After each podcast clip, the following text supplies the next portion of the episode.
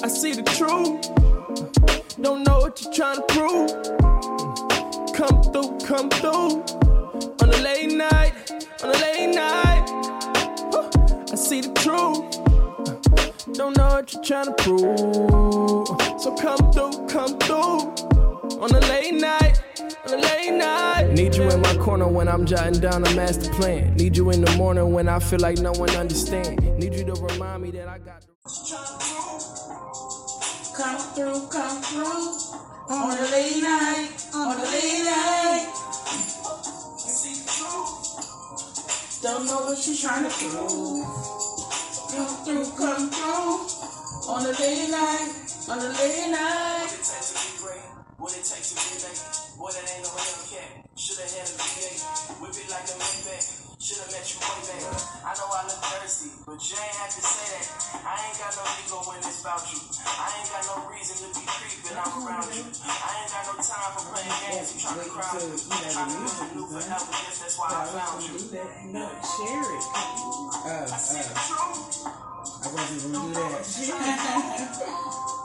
Come through, come through. On a late night, on a late night. See through. Don't know what you're trying to do. Come through, come through. On late night, on late night. They share to community. That's the other.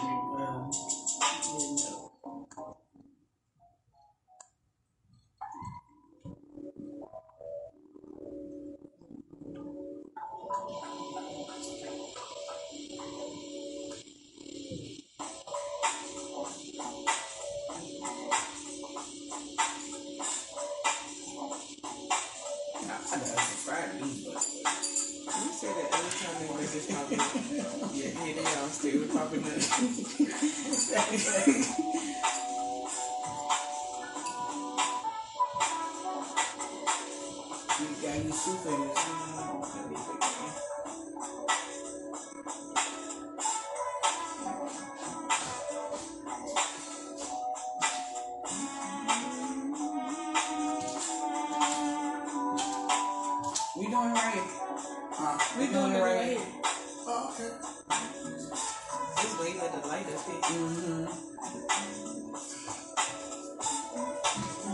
Just come sit in between us. Whenever you're ready. I got kind of loosen up. Okay. We not going. Uh, we we on now, but we Yeah, we don't let get the started people join. yeah nine thirty.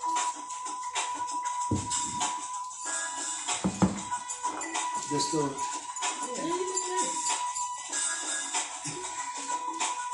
You look nice, Daddy.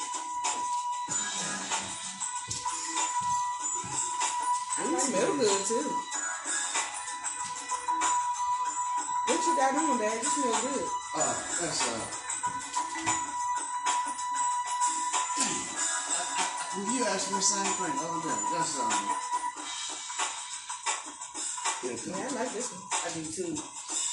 what y'all was using this for? That, that stuff, yeah, that's um setup. I see what's up. Yeah.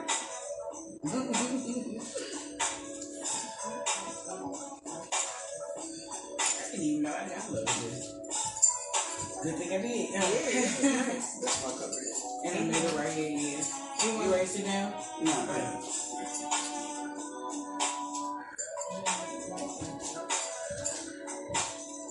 You don't even know.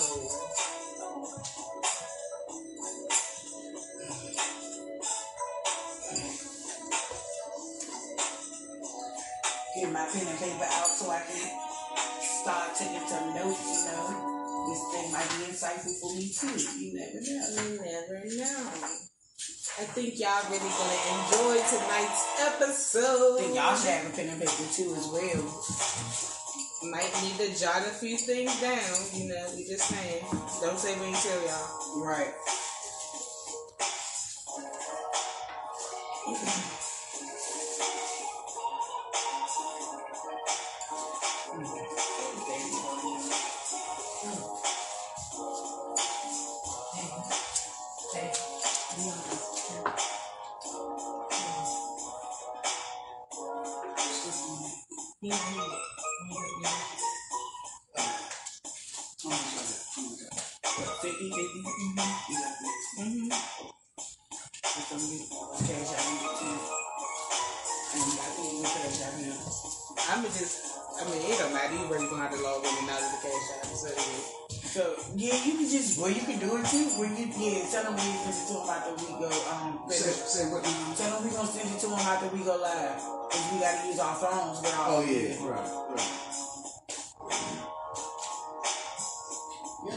Daddy does in fact have Instagram. Hmm. Daddy does in fact have Instagram.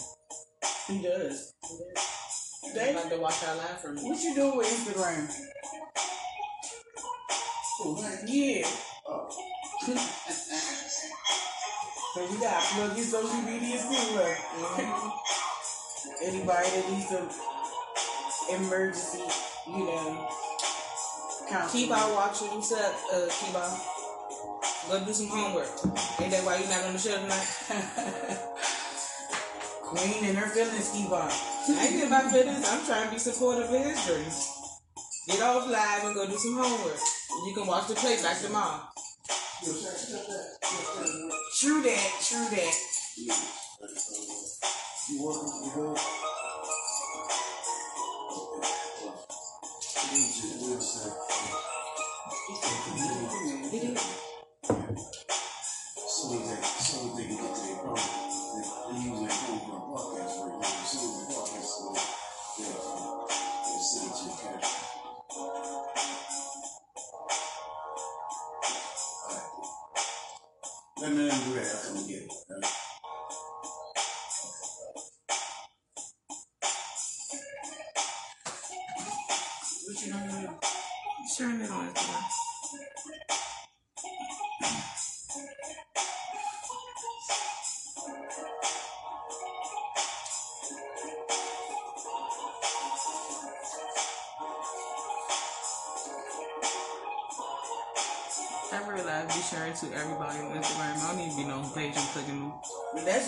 Instagram or daddy Instagram?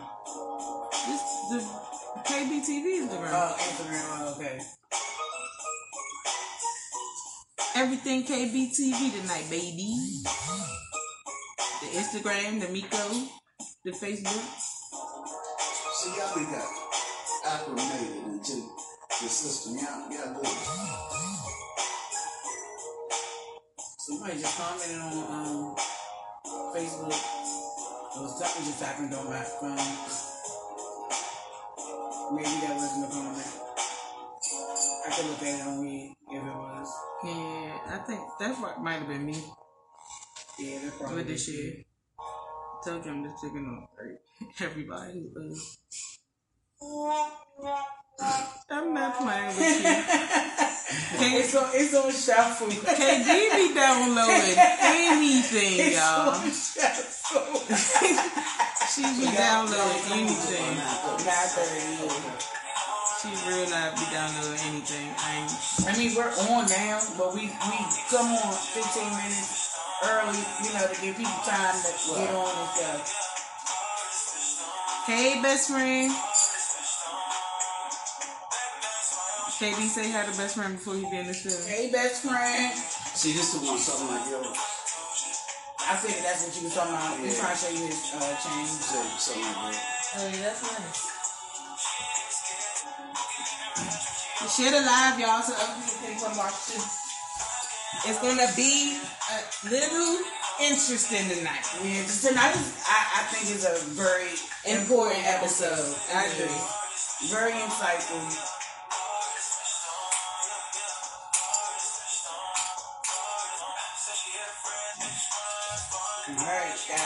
Got six more y'all. I put this in a little bit.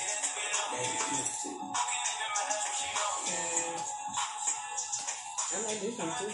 Mm-hmm. I, I like all the ones I um downloaded. I mean, I I mean, this, this the first time I heard this one.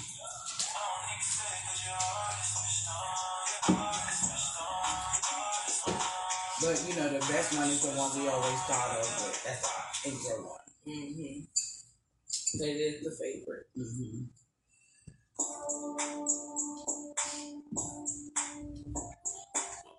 Oh, look at us A 52 followers on Instagram. Thanks, y'all. We doing a game on Facebook, baby. Yeah, but that's a nice little comeback considering we got hot recording. Yeah, that's true. Yeah. Doing a podcast right here, D. Doing a podcast right now. Uh, start in 15 minutes. No, It starts in five minutes. Okay. I am. I am. I'm just. I'm just a normal help.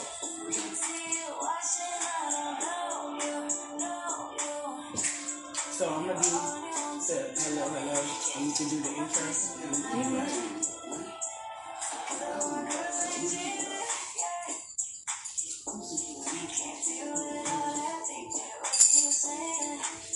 that's why I Nico showed us love last week. I hope y'all show love this week tonight. too. We love love y'all. We We really y'all. appreciate Yes. it. You know. Nico just left. Nico just left. Yeah. Yeah.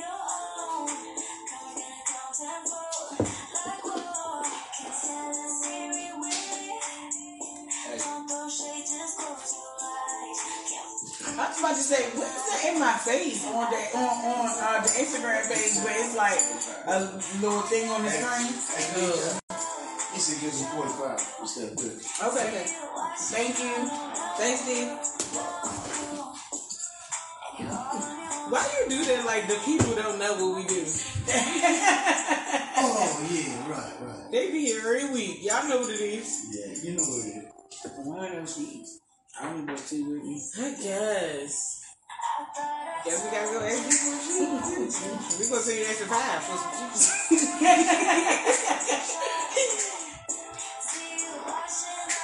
Let me see if something in the garage first.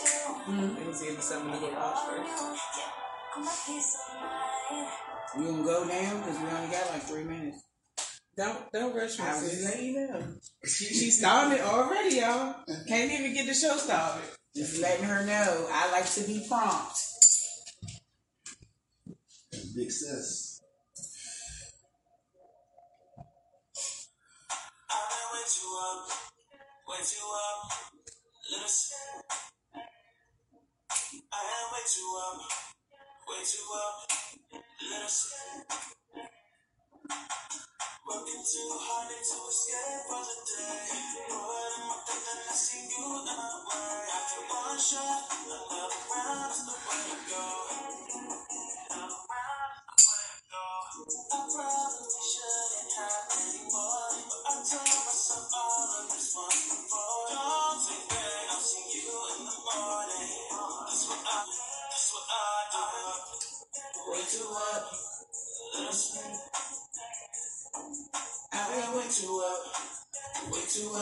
you like our little playlist? Huh? You like our little playlist? Yeah.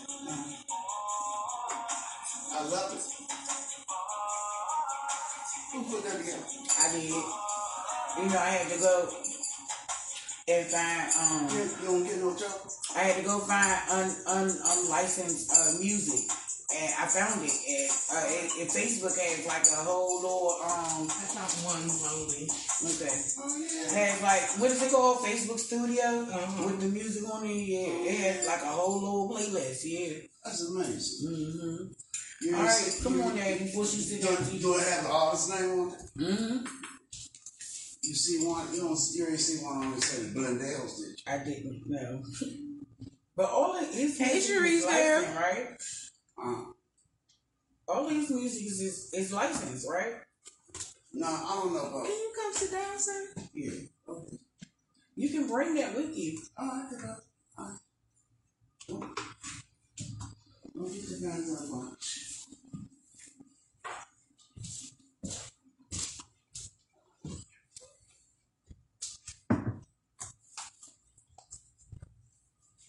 Enough space for you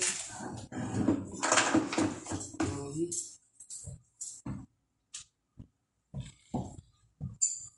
Okay. All right. Hello, hello, hello, my beautiful people. In honor of Mental Health Awareness Month, tonight we are going to switch it up a little bit. For the last Friday of the month, there will be no hot topics tonight. Instead, we are going to have a special guest with us. So to introduce our guest, Queen's going to take it away. Hey, hey, hey, y'all. You know it's your girl Queen B. I don't know why KD Yeah, didn't I- I- I introduce herself tonight, but our girl. Maybe, maybe because of the fact that we got a special guest tonight. You know. And tonight we have a special guest, the esteemed Mr. William Avon Tate. Um, yes, round of applause. um, like KD said, uh, since it's Mental Health Awareness Month and we've been talking about mental health all month long, we wanted to keep with that theme and bring in a specialist. Um, our this is our dad. So our dad has been working in the mental mental health uh, care industry since he was about twenty seven. His first job was with the um, what, what's the name? Voca. Vo- Voca, uh, which is a special needs organization, or where he was a counselor throughout the years. He moved up the ladder in the field of mental, mental health and worked at many uh, prominent organizations, including St. Elizabeth and the Coalition for the Homeless, just to name a few. So, without further ado, we give you our, Our dad, dad. Mr. William Tate. Thanks for being here with us tonight, Dad. some of you all may know him as either Dickie. In, in a former life, yeah. Dickie Yeah, let me let me speak on that a little bit. Um, people, people, people, come to you tonight, okay, as a, a welcome from my two daughters, okay, B, okay, and Khadijah. KD, Dad. KD. On, on, on our channel is Queen KD. and KD. Queen, the Queen B and KD. I like the way that sound. Yeah, yeah. Well, anyhow, I, I'm a native Washingtonian. Okay, I'm gonna put it out there. Okay, I'm uh, 71 years old. I'll be 72 September the 13th. Okay. And he wears it well. Y'all lucky. I don't know the last time my father told somebody his real age. Mhm, exactly. he must really be into it tonight. This is special. Yeah, man. Well, look, they said a little bit about me, uh, but I need to yeast it up a little bit. Okay. I am, like I said, I'm a native Washingtonian. I've been around here practically all my life, with the exception of uh, some years that I spent not by choice, okay, away from my family, okay, not by choice. Okay, and I also put it out there. I am a returning citizen. Okay, I, I, I can say I'm proud of that. Okay, basically because of uh, what I've managed to do since coming back to the community. I've managed uh, to go to school, American University, get an education into to the field of mental health. Basically because uh, I was kind of like pointed in that direction. Don't, don't don't give him too, Too much. much, Dad. You know, we got some we got some questions. questions, to yeah. And we gonna get want into you all of that, Yeah. yeah. Oh, oh, okay, okay, okay, okay. Yeah, well, I, I, I went to American University, received an education there, okay, and I also received my CAC, okay, and my co-occurring disorder uh, training, okay, and here in the district, okay. Uh, Listen, y'all lucky we're not in the studio that we usually be in. He probably would have had all the certificates the Exactly. wall behind us. and I might add, I got quite a few. He does. Yes, yes, I do. We've seen him several times. Several times. Yeah. He he does not let us forget about all of his certifications and awards. Awards. He does not. Well, I'm quite Mike proud. said, He should be. He should be. Mhm. Mike said, what's up, my best friend? Oh, what's going on, my man? Okay, so if you don't mind, Daddy, Yeah, me and Queen would like to ask you a few questions. You know, yeah, bring it. It's not a lot. You know, just a few questions to give our audience some information on. You know, on some On the mental health. on mental health. Yeah. From a professional standpoint. Yes. Okay, so our first question is, what brought you into this line of work? Well, I came into this field by accident, really. You know, um, I already put it out that I'm a returning student, uh, returning citizen. It's okay. yeah, I'm a returning citizen, and after coming home, okay, it wasn't that easy trying to find a job. Okay, and so I was in the company of some good friends one day, and it was a Caucasian woman. Okay, my uh, best friend at that time, his name was Mike. He had, um, he was his wife was babysitting for the Caucasian uh, woman. Okay, and I found out that she had a pretty big time job. Okay, she was director of a, of a health organization called Vocal. Okay, and so she asked me would I be interested. So I said, well, hey, you know, uh, what kind of job is it? What you do? And she explained to me, you know, that uh, I would be a monitor. Okay, uh, monitoring special need kids. Okay, so I said, hell yeah, I'd be interested in something like that, you know. So I uh, I took the job. Okay, I can cut it off right now and say the rest is history, but I'm gonna go ahead further and tell you what happened step by step. Okay, I worked for Vocal for five years, and in my fifth year, I worked so hard and so diligently that uh, they gave me a, a reward at the end of the year for outstanding employee. So it was at a seminar. And at that seminar, it was a young lady who was representing St. Elizabeth's Hospital. Okay. And so she approached me and she said, Mr. Tate, would you be interested in working um, in more so uh, at a, a, a more structured uh, job, pay more money? You know, I said, when I start. so she said, Mr. Tate, uh, I'm gonna take all your information down. Okay, and she said, uh, once I get back to uh, my office, I'm gonna let my uh, secretary do all the paperwork, and we'll be in touch.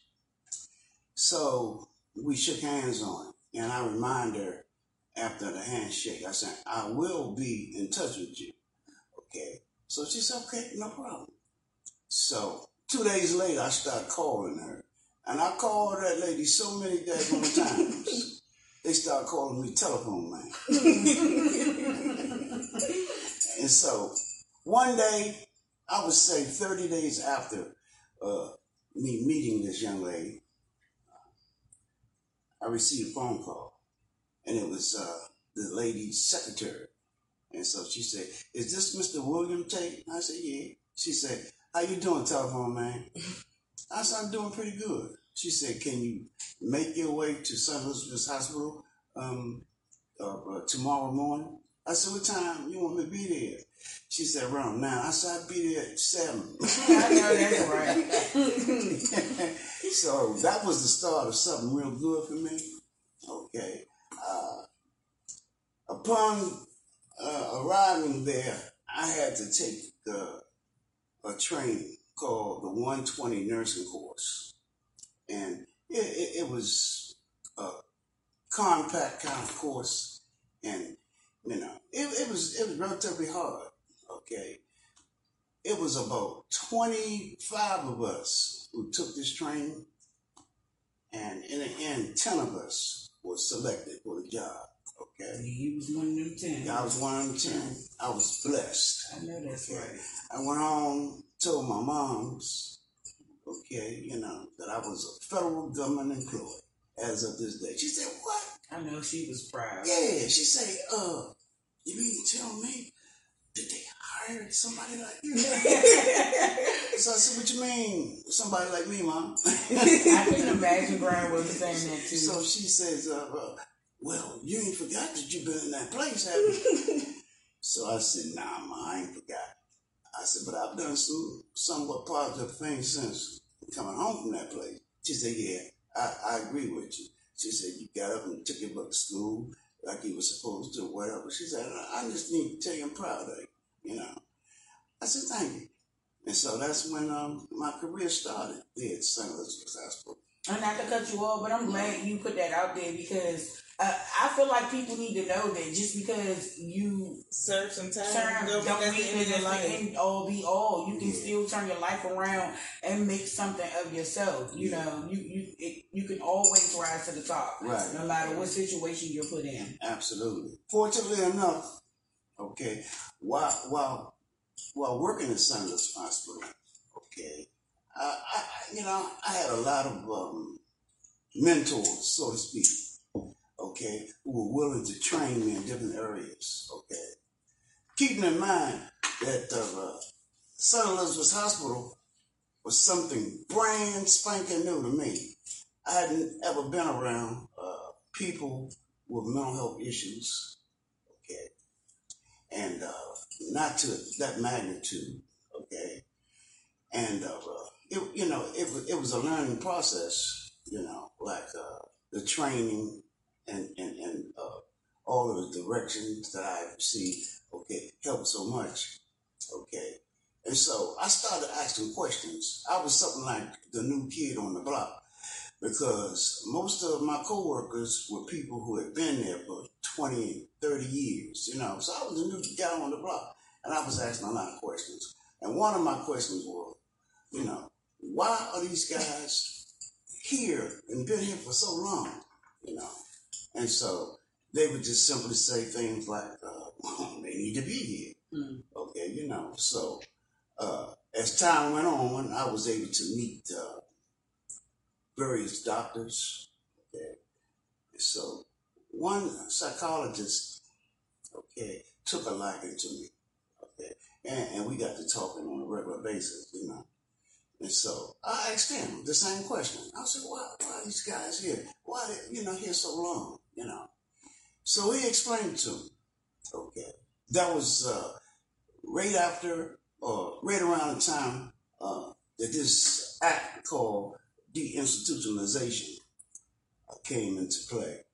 Okay, deinstitutionalization was designed to take the clients out of so-called captivity or institution life and put them into what they consider to be a normal uh, setting. Okay, which were like group home settings. Okay, and so he said, "Well, you know, you came here at the right time." He said, "Because prior to deinstitutionalization, these guys were just here; they'd be here um, until they die."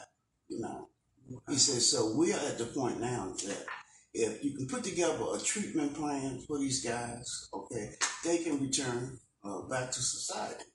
So I said, "Well, if I knew how to do a treatment plan, I, I would show, you know, like to be a part of that." And so he said, you know, if you have some time, Mr. Taylor, I can show you how to do a treatment plan. I said, yeah. And so that's where things started. I learned how to do a treatment plan, okay, and I was instrumental in having guys placed uh, in the various uh, uh, group home settings, okay, and that was like, man, a heck of a feeling. You know what I'm saying? You know, it was almost like giving someone life, you know, and, you know, Like taking. a new start on life. Yeah, it was something like uh, myself. Right. Okay, We coming. was helping Yeah. people to basically That you can overcome relate do to. the same thing Yeah. you have done. A- a- a- absolutely. You know, so it was like me, uh, a mirror of, of, of me, of myself, you know? And so, um, while at St. Elizabeth's Hospital, you know, they had various programs there, okay? And so after working there in a regular setting, I was selected to work in what they call a dually diagnosed uh, substance abuse program, okay? They gave me a position of a counselor there most of these guys, or all of them, uh, the guys and the females, they had a dual diagnosis. Okay, meaning that they had a, a mental health issue, okay, as well as a substance abuse, uh, okay, dependency, okay, and so uh, I learned a lot uh, from that. I can imagine. Oh yeah, uh, it was a uh, it was a two headed monster. Okay, you know that needed to be attended to. You know because most of the people in these programs uh, they weren't accustomed to receiving hands on service. Okay, from guys like myself. You know, and so I was instrumental in uh, being supportive of, of these guys. Okay, you know.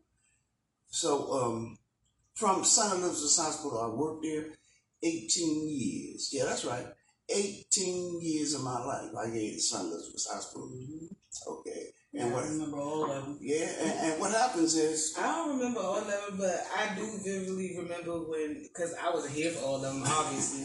but I do remember when I was little, always going to work with you and being so excited to tell people, like, my father worked the same as his dad. I was the same way. I was about to recall a memory where um on paydays when Ma used to uh, get me and Camille and we used to come and meet you at the McDonald's Yeah, across the street. yeah, man. And you'll come Yeah, over there and give yeah, us money and we yeah. used to you would have thought that he didn't live in the same house as us. 'Cause we used to be so excited every time we seen him, for real. I think it was because you used to work at night. You think that's what it was? yeah, Probably. yeah I, I'm, I'm sure it was, you know. But it, it was a great experience for me, a learning experience, okay. And it just gave me the desire to want to learn more, you know. So I say, well, here I am. I'm working in a setting of dually diagnosed clients. I need to learn more about them. So I was fortunate enough to take what they call the co-occurring disorder training. Okay. And it was right on cue. It opened my eyes to a whole lot. Okay. And it supplied me with the, the energy and the, uh, the ability to go forward and actually help people, you know. So um, after that, I also took the training to become a substance abuse counselor. Okay. So I had these two things working for me. And uh, life was pretty good at that point in life. Okay, you know, uh, going to work and seeing my kids grow. Okay, and so being that you know, um, a lot of my friends who I came up with, they did things like a lot different from what I did in terms of a, a job situation. Okay, most of my friends work construction and things of that nature. Okay, and so they will ask ask me questions about mental health, you know, and say, what is mental health? So she was like the uh, the homie counselor. Yeah, yeah, They that- used that you, they used you as a counselor instead Yeah, of yeah. actually going to counseling. Yeah. And that kind of takes us into the next question. I might as well ask this since you're talking about it already. Um, Mhm. what do you um think are what what qualities do you believe make you a great mental health counselor? You know, why like why do you feel like your friends, aside from knowing that you worked in that field, why do you feel like your friends or Trust anybody comes Yeah, to you come for to you advice or yeah, for counseling? Mhm. Well, one for one reason is okay. They know that I took the time out to be educated in that field, you know, and it wasn't a whole lot of questions I couldn't answer for them. Okay, you know, although you need to know mental health is man is uh, is a monster within itself, you know, because you answer one question is always another because it's not what we call an exact science. Mhm. Things are always changing, okay? Like uh, the problems we're having today in our communities, you know, all of these shootings or whatever, you know. A lot of people saying today, okay, that a lot of this behavior comes from the pandemic. Okay, but that's not certain. I, I don't know because I don't know that much about the pandemic. Okay, you know, to say whether or not we were directly affected, you know, mentally. I don't, I don't know. But what I do know is, okay, mental health has existed for a long time. Mhm. Okay, and mental health is is no more than one's behavior. Okay, your behavior and your emotional well being. So since you brought up the uh, the violence and, and stuff, I want to ask the question because I hear a lot of people say that it's a lot of violence that we're dealing with because the people it, it comes from learned behavior. But me personally, I don't always agree with that. I feel like it could have a lot of things to do with people mentals as well. You know what I'm saying? Mhm. You know, it don't always necessarily have to come from their upbringing or how they was brought up. You Mhm. know, so how I do you feel about that? I, I mean, you know, like uh, you say, learned behavior. Okay, keep in mind, a learned behavior doesn't have to be in the household. Yeah, that's what I was Yeah, about to say. Yeah. Because, for instance, um, the guy that did the shooting in Buffalo, uh, he I wouldn't say that he he learned the behavior from his upbringing, but he did learn it from a um a social media platform. It was Mhm. like a a message board that he was on where basically, you know, they bash black people and that's Well, what yeah, he was, know, that's what he was influenced Well, maybe by. I need to open my mind because a lot of times when I hear learned behavior, I automatically go to, To the household, parents. yeah, to mm-hmm. parenting. But and I feel like that's because of how we were raised. When we think about Right. the behaviors that we have, is because Right. we learned them from people who helped raise us, like mommy and daddy and mm-hmm. Pat and Mike and Nancy and Greg. Like we mm-hmm. learned it from the influences that we had. We, Right. we we didn't look to the internet or to TV for influence. We information, looked to yeah. our parents and aunts and uncles and stuff for, Right. for You're right. information. Right, right. But you know, you, you have to consider the fact that we living in a different kind of time today. Yeah. You know, the social media, okay. Yeah, that's what I was about to say. Yeah. Also, we didn't have the Social internet media. when we was Nah. kids to Nah. go You to. have Facebook, Instagram, Twitter. By the time None of that, by the time social media got popping, you was grown and I was in high school. Mm-hmm. You're right. Okay. Um, Okay. But hold on, he didn't really answer the, the whole question Oh, about, about his his qualities. qualities. Like, what qualities make you a great counselor? Like, well, like I said, um, my other than your education, like as a person, what- Okay. like, my my my sheer uh, compassion and desire, my love and my concern for my fellow man. Okay, um, being willing to go the extra mile. Okay, if it's necessary to help them, to help a, a, a person. You know, Oh, love Shay. Hey, boo. Hey, love Shay. yeah, you know. Faithful, faithful fan. yeah.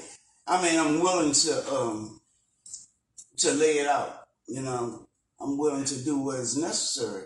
Okay, uh, to help someone. And I feel like honestly, those are great qualities to have because a client can can sense that, can tell They if they got- if- counselor they really care about yeah, them they and can that sense because that. Yeah. You said you said a whole lot when you said Mm-hmm. that because that's that's actual. if you don't feel like your counselor cares about you, then you're not going to open But up open to up them and or- tell them what's going or going be on. honest about yeah. what's going on. Yeah. Yeah, And a lot to of be. people suffer having having a counselor or therapist or, what- or whatever because they don't trust the person. They don't That's- feel that's right. confident That's the main or feel like that they don't you care have to be able to trust your counselor. That's right. You have to. That's right. Absolutely. Absolutely. You know, I yeah, I um, mhm. and after all those years working in St. Louis Hospital, okay, uh, I worked uh, also in um, a shelter setting, okay, and the shelter setting was somewhat different because they had a variety, a large variety of different personalities. But mind you, I would go out on a limb and say at least 60% of the clientele had mental health issues. Okay. As a matter of fact, mm-hmm. a lot of the clients that I dealt with at St. Elizabeth's Hospital, I seen them again in the shelter settings. Okay. Part of the reason why I, I spoke, when I spoke about deinstitutionalization and, and the guys being placed uh, in these various group home settings, you know, what happened is uh, a lot of these guys were placed in these halfway house settings and they were uh, ran by people who didn't care. Okay? And so as a result of that, uh, you had clients living in these homes, okay, and they weren't receiving any love. Okay, so Mhm. before you go any further, because we getting too deep and you already answered number three. Okay, okay, so okay. Leave it to me, I'll run with it. I know. So number three, you guys, was what's the most rewarding part of your work? And he Mm, mm, literally already mm, answered it. I mean, unless you want to, re, you know, Yeah, I- You want to reiterate? Yeah, I can run. I, I can go at that again. Like uh, the the most rewarding part of my work is the end result. Mm, mm, mm. Oh man, it's, it's it's a lovely thing. Okay, I, I, I'm gonna give you an example of what I'm saying. Okay, I went to uh, an anniversary. Okay, associated with, associated with uh, NAAA. Is somebody on Facebook? Is that a comment or somebody? Go ahead, David. David. I, I, I went to an anniversary. Okay, associated with uh, NA. That's your mother. You can Hey. comment from your computer. That's why I do that Facebook. NAAA. I don't have And this young lady was uh, celebrating one year's clean time.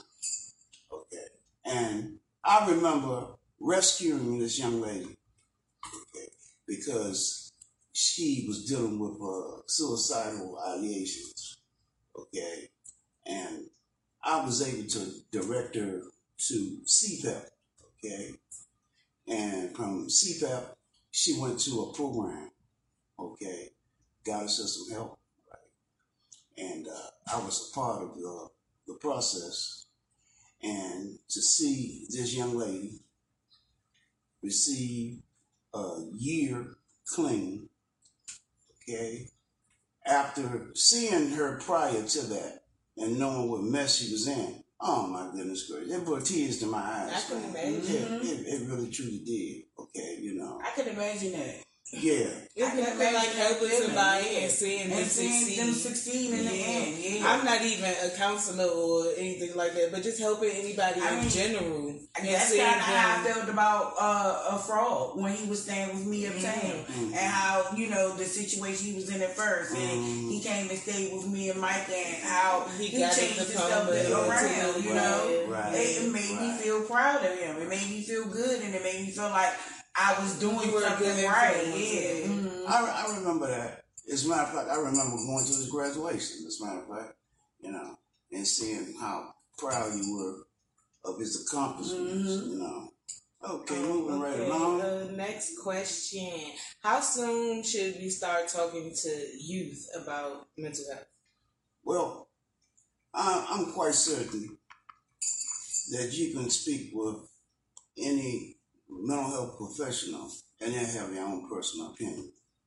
Harriet Smith But- said people with mental health problems can get clean. Yeah, Yeah, they can. Yeah, absolutely. Yeah. Um, okay, where were we?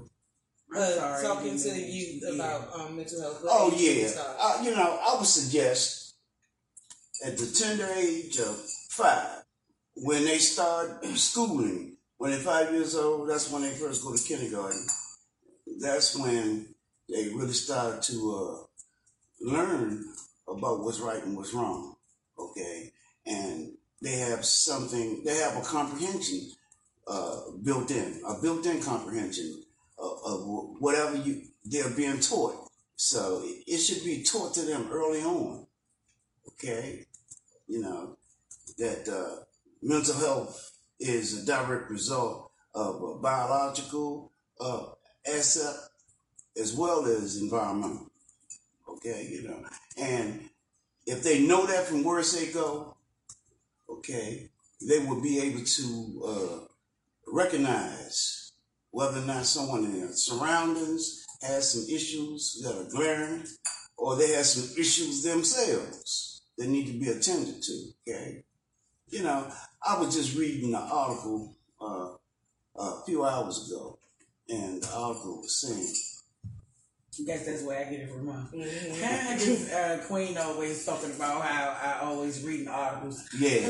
Every episode, Katie's like, "Yeah, I was reading all that." yeah, and the article uh, stipulated that, like, um, if if a person is feeling bad, okay, if they acquire the flu or something to that effect, the first thing they're gonna do is take some kind of medication to bring that uh, flu that flu to a close, or they're going to seek some kind of uh, medical assistance. Okay. Same thing with mental health. Okay. If a person has a mental health issue that's glaring, okay. In other words, if in fact you see a behavior change in someone, okay, don't uh, discard it, okay, or don't uh, look away, or don't uh, think that uh, uh, you're seeing things, or especially if in fact you have a love affair with this person. When I say love affair, I'm talking about this person being a family member or someone that's close to you.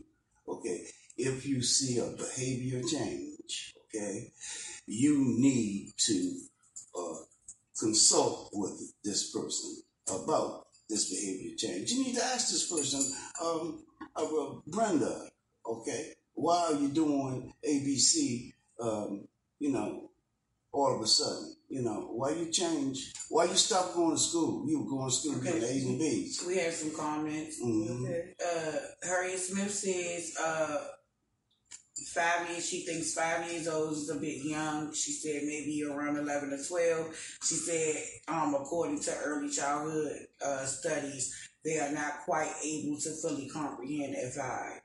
But I think you can I start. mean, I'm I'm not gonna say you can have like in depth with like yeah. telling them what what different uh, illnesses are called or nothing like that. But I do feel like at five year five years old, you can sit your child down and explain this to them that some people are different. Like Mhm. or some- Yeah. everybody's mind isn't the same. You know, everybody's Mhm. brain doesn't work the same. Everybody doesn't think the same way. I think it's you. appropriate because how the the schools are integrated now with you know kids of, of all different you know kinds and stuff and And like Daddy said, at five years old, that's when they're starting to go to school and be mm-hmm. mixed in with all those mm-hmm. different types of children from different backgrounds and Right. stuff. And you don't want your child to go into a set and, and treat another child differently because that child doesn't act like them or doesn't think like them or whatever. Mm-hmm. That's why you should explain to them that, you know, different kids are different. Right. But I will say this though, uh, everybody is entitled to their own opinion. Okay, you know, like uh, in the case of the young lady who just responded. Okay, you know, um, she said 11 years old, and some individuals they may not grasp uh, what you're telling them. Okay, until they're 11 years old. Okay, on, on the other hand, a five-year-old child who's yeah, that- I think Who she, has no, she's uh, not understanding what we're talking about because she said you can make them aware of their behavior but not label them.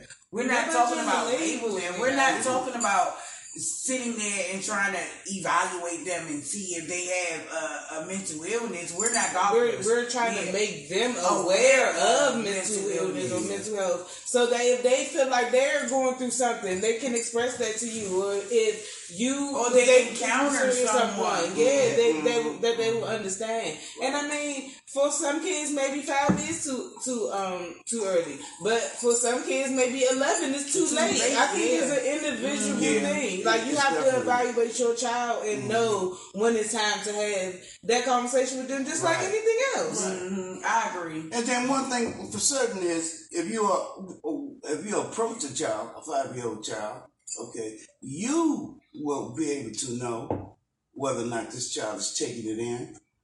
Okay, you know, you know whether or not this child is really interested in what you're telling them. Okay, at that young age, you, know, you, you know, you can tell. But, you know, and that may uh, determine whether or not you will continue on with, with what you think you need to tell this person Right. or kind of like back up. You know what I mean? Yeah. Okay. Um. Next question. Are you ready for next question? Oh, I can ask you. Hold on. Let me go to it. Okay. What we on question Five. what? Five? Okay. So, how soon after starting a mental health treatment plan should a person expect to see results? Well, again, is uh, individual uh, kind of situation. Some you will start seeing results, okay, maybe after six months, and some maybe two years, okay, you know. But it's a it's an individual thing, you know. Some people are faster than others, okay, in terms of uh, understanding life and knowing exactly what they need to do to succeed, you know. But I think it's important to have a um, a, a, a plan, okay? Because that plan will kind of like dictate to you what it is in life you need to do, okay? You know, um, need to um, to show you directions, okay, of uh, how to get what you need, how to succeed. You know, that's what a treatment plan would do for you. You kind of like break it down, Okay, you know, set up uh, short term um, of uh, progress, and, you know, as well as long term pro- uh, progress. You know, but like I would say, it's taking it one day at a time. Taking it one day at a time. Okay, doing what you feel is necessary. Okay, and you definitely will see a change. Okay. Um. All right. What is social stigma and how does it apply to mental health? Well, Ask the first question first. You know, ask, Yeah. What? Okay. What is social stigma? uh, social stigma is No, label. it wasn't a word, but- Okay, it's well, it's it's it's a label. Okay, okay, it's a label. Okay, and to be honest with you, okay, it's really society playing the blame game. Okay, but it was something else. It was another question that you had. Um, yeah. How does it um apply to mental Apply health. to mental now, health. He's talking about the next question. Oh. you can go ahead and ask the next question. what was the question that you skipped over? I didn't skip over the Oh, question. okay. Why do you feel why do you feel the world views mental health and physical health differently? Okay, that's a, that's a, that's a good question. Okay, and I and I think it's because okay, mental health is a behavior. Okay, and according to our behavior, okay, uh, society accepts various behaviors. Okay, and they tend to shun other behaviors. Okay. Uh, mental health, okay, is uh, no more than your emotion, okay, um, and in your environment, how you adapt to your environment, okay, um, and physical illness, okay, uh, is um, something that can be seen, is on the surface, you know if in fact I had a broken leg, uh, that's a, a physical incident that occurred to me, okay, for me to break my leg. And that's something that can be seen, okay? And um, mental health is seen through behavior, okay? You know, how you adapt, okay? Uh, I, I want to bring attention to this. We talking about mental health, okay? Uh, did you know that 50% of our population, okay, diagnosed with, no, with a mental illness? and only 10% of that 50% have received treatment. Okay, so that tells me that it's like a 40% of the population, okay, who haven't received any treatment, and some of them don't even realize the fact that they have a mental illness. Okay, and to me, that's scary. You know, we have mental illness. Okay, uh, is associated with depression, anxiety. Okay, these things that can't be seen on the surface. You know what I'm saying? You know, only through behavior. Okay, but did you know this? 90% of the suicides that occur in our society, okay, uh, were, were individuals who had mental health issues. Okay. In other words, um, there are not a lot of uh, uh, statistics that point to the fact that a person just up and up, just outright take his life if he didn't have some mental health issues. Mhm. So You know? that is uh Harriet Span has another question. She said, Isn't mental health ignored a lot of times? Yeah. Okay. Yeah, definitely. Yeah, it's it's, it's uh, ignored on uh, different levels too. Okay, you know, through families and the people outside your family. Okay, you know, they can see your behavior. Okay, and uh, uh, I'll give you a good example. Okay, I have a, a family member. okay, who has a mental health issue, but what he has managed to do most of his life is turn the mental health issue into a comedy. Okay, everything was a joke. Okay, and with that joking that he does on a regular basis, it some uh, in some kind of way it camouflages the real issue at hand. The fact that he does have a mental health issue, okay, but he turns it to a joke, okay, and so the people around him a lot of times receive it as a joke, okay, or you just playing. And don't take it serious. Don't take Yeah. it serious, Mhm. you know. And that's sad that people feel like they have to disguise their Right, joke. right, right. And most of those people are the ones who don't get help. And that's what No. we was we was talking about that last episode. when We was like, it, it's nothing to be ashamed of. No, like if no. you know it's something going on, reach out, you Right. know, and and tell someone this is going, this is happening with me, and I need some help. You Right. know, Even if you don't know how to find the help for yourself, ask a friend, a somebody to help Yeah. you. Right. which takes us to the next question, which is what are some resources for anybody who's listening or will listen in the future who might need to seek mental health help for themselves? Yeah.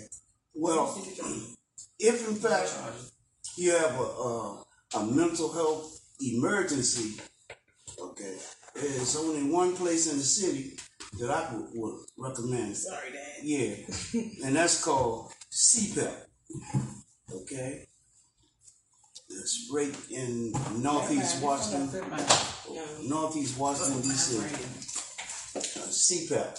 Okay, CPEP is an emergency assistance uh, program. Okay, that will attend to your mental health needs. Okay, and normally CPEP will um, house you there uh, for I think um, long term is about uh, 30 days, dealing with the severity of your mental health issue. Okay, and then most of the time after CPEP, you receive a, a, a referral to go to Washington Hospital Center. Washington Hospital Center has um, has a mental health unit. Okay, that's I would say one of the best in the area. Okay, because uh, they offer wraparound services. Okay, meaning that uh, they meet all your needs. That's what wraparound means. Okay, uh, we have another question from Harriet Smith. Thank you for the uh, comments tonight. You are really uh, into this episode, and I appreciate that. But um, she said, as a mental health counselor, would you be able to spot in your child? I, I guess she's saying, would you be able to identify in your child? And if so, what would you do? Well, um, yes, I would be able to recognize a behavior change in my child. Okay, and if in fact I see a behavior change, okay, I am going to immediately rec- uh, recognize, okay, the fact that he needs some assistance. Okay, and I'm gonna go as far as making certain that he does get some assistance. But you know, yeah, but you, you you have all kinds of signs, and most of those signs are, are behave, behavior. Mm-hmm. Okay, um, if you see a change in someone close to you, all of a sudden this person is doing something that you're not accustomed to seeing, and then you know that uh, you have a issue on your hands. That's a comment. Um, did you look up that topic earlier? Yeah, I was actually looking at somewhere now.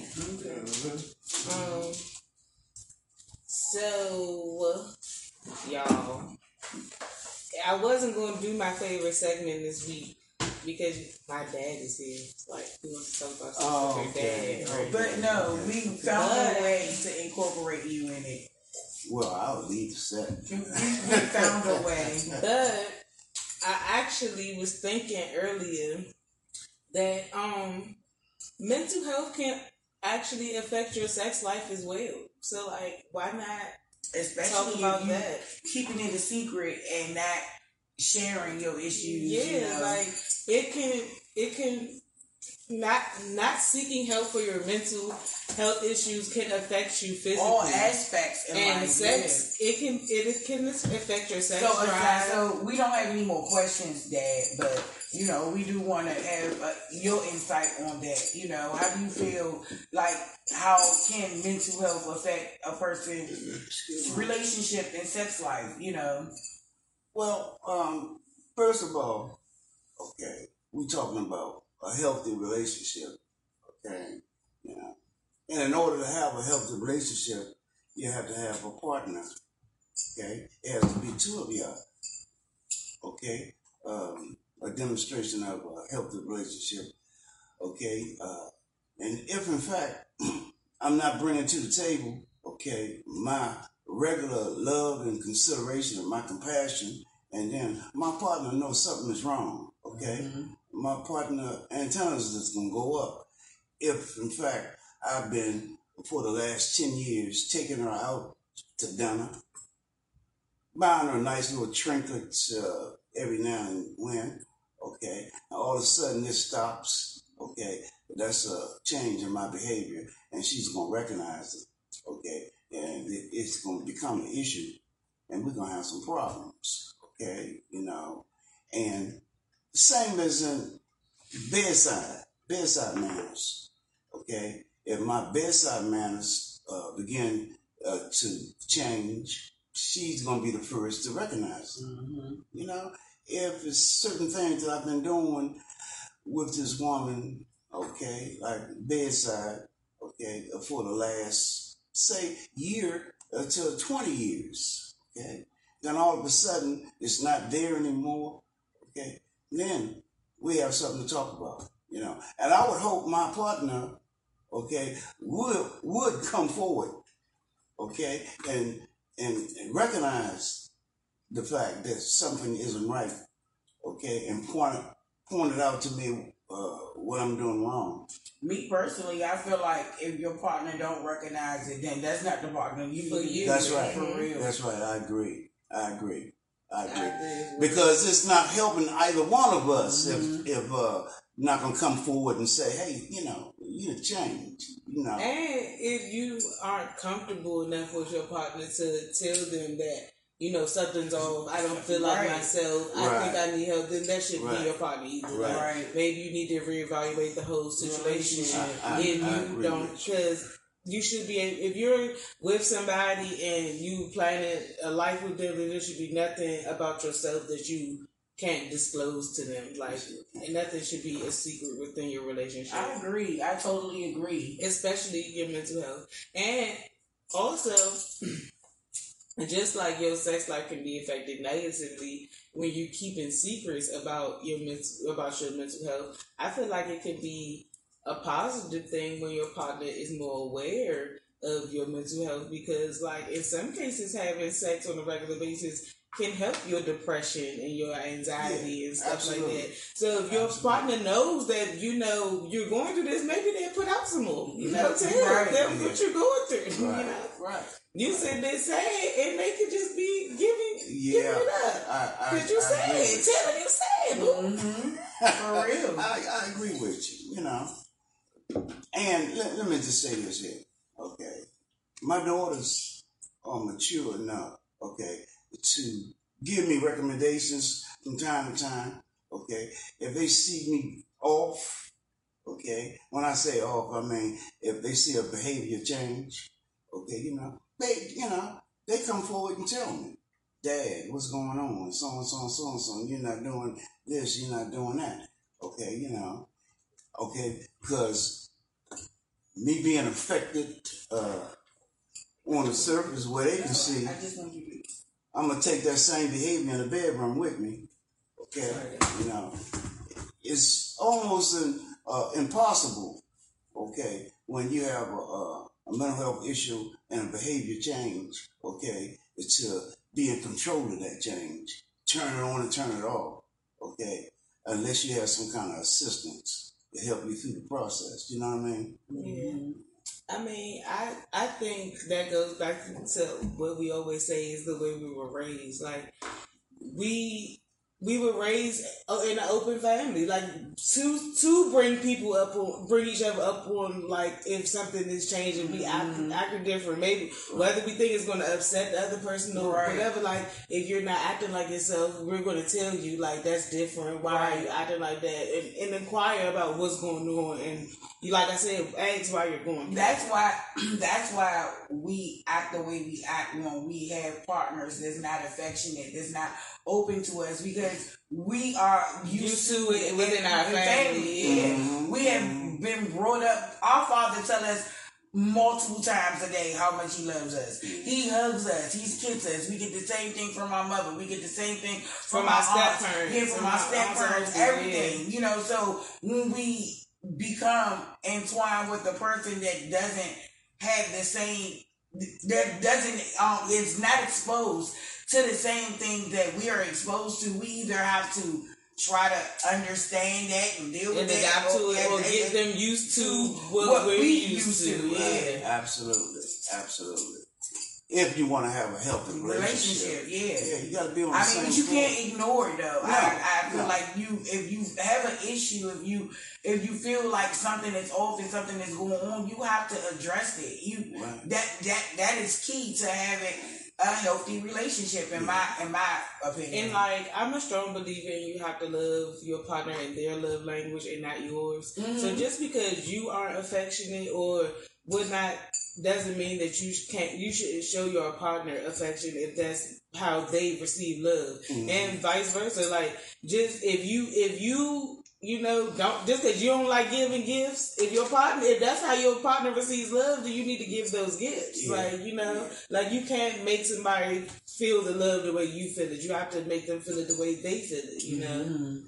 In other words, I, I feel you have to be willing to compromise. yeah, I, you know. I feel like a relationship, the a relationship is a give and take. The, Yeah. You know, you have to give and you have to take. You, you know, it, it, it- it's a give and take process, and almost every situation or every every level of a relation of the relationship. You know, I in, in any relationship, it don't even have to be sexual. Any relationship is a give and take. You know, you can't just be in a in a friendship or relationship with someone and not get nothing out of it. You can't be the only person just giving, giving, giving. You know. Well, let me let me let me say this tonight. Um, first of all, uh, I, I I have to uh, thank my daughters for inviting me to this podcast, and uh, I want to ask them openly if, in fact, they can find some room in their podcast, okay, to have me at least one week out of the month, okay. So Once a month, yeah, Yeah. that's not a problem with us. I, I, I really like that. That I would be quite delightful. Oh, we are We, honored. we would love for you to come, Dan. That's not a problem with us at all. And I Let us, promise. you know, sound off in the comments and the DMs. Let us know if y'all want to see uh, Mr. Tate back in the building. I'm pretty sure y'all do. Harriet Smith again said you ignored the um other question because she said, "What do bedside manners have to do with sex?" You ignored the question. I guess. okay, so we going into the little early tonight because you know we have our pops with us and we don't want to keep, them up too late. you know. so like always, we like to end it out with a um an inspirational quote. And since we ended mental awareness, um, mental health awareness month tonight, we're going to end it with this: mental health is not a destination, but a process. It's about how you drive, not where you're going. So I like that one. yeah, I- I- I- keep that. Keep that. You know, it, it's it's not the end. It's not, y'all. It's not the end, y'all. You have not reached your destination. Keep going. Yeah. And while you're going, follow us on Instagram. Mhm. Like us on Facebook. Uh, follow us on um, Twitter. Um, buy merch. Yes. Buy cauliflower. Buy my books. Yes. Um, yeah, all that. Uh, book me as your doula. Thanks for watching. Good night. Peace. Thank you. Good night, you guys. That was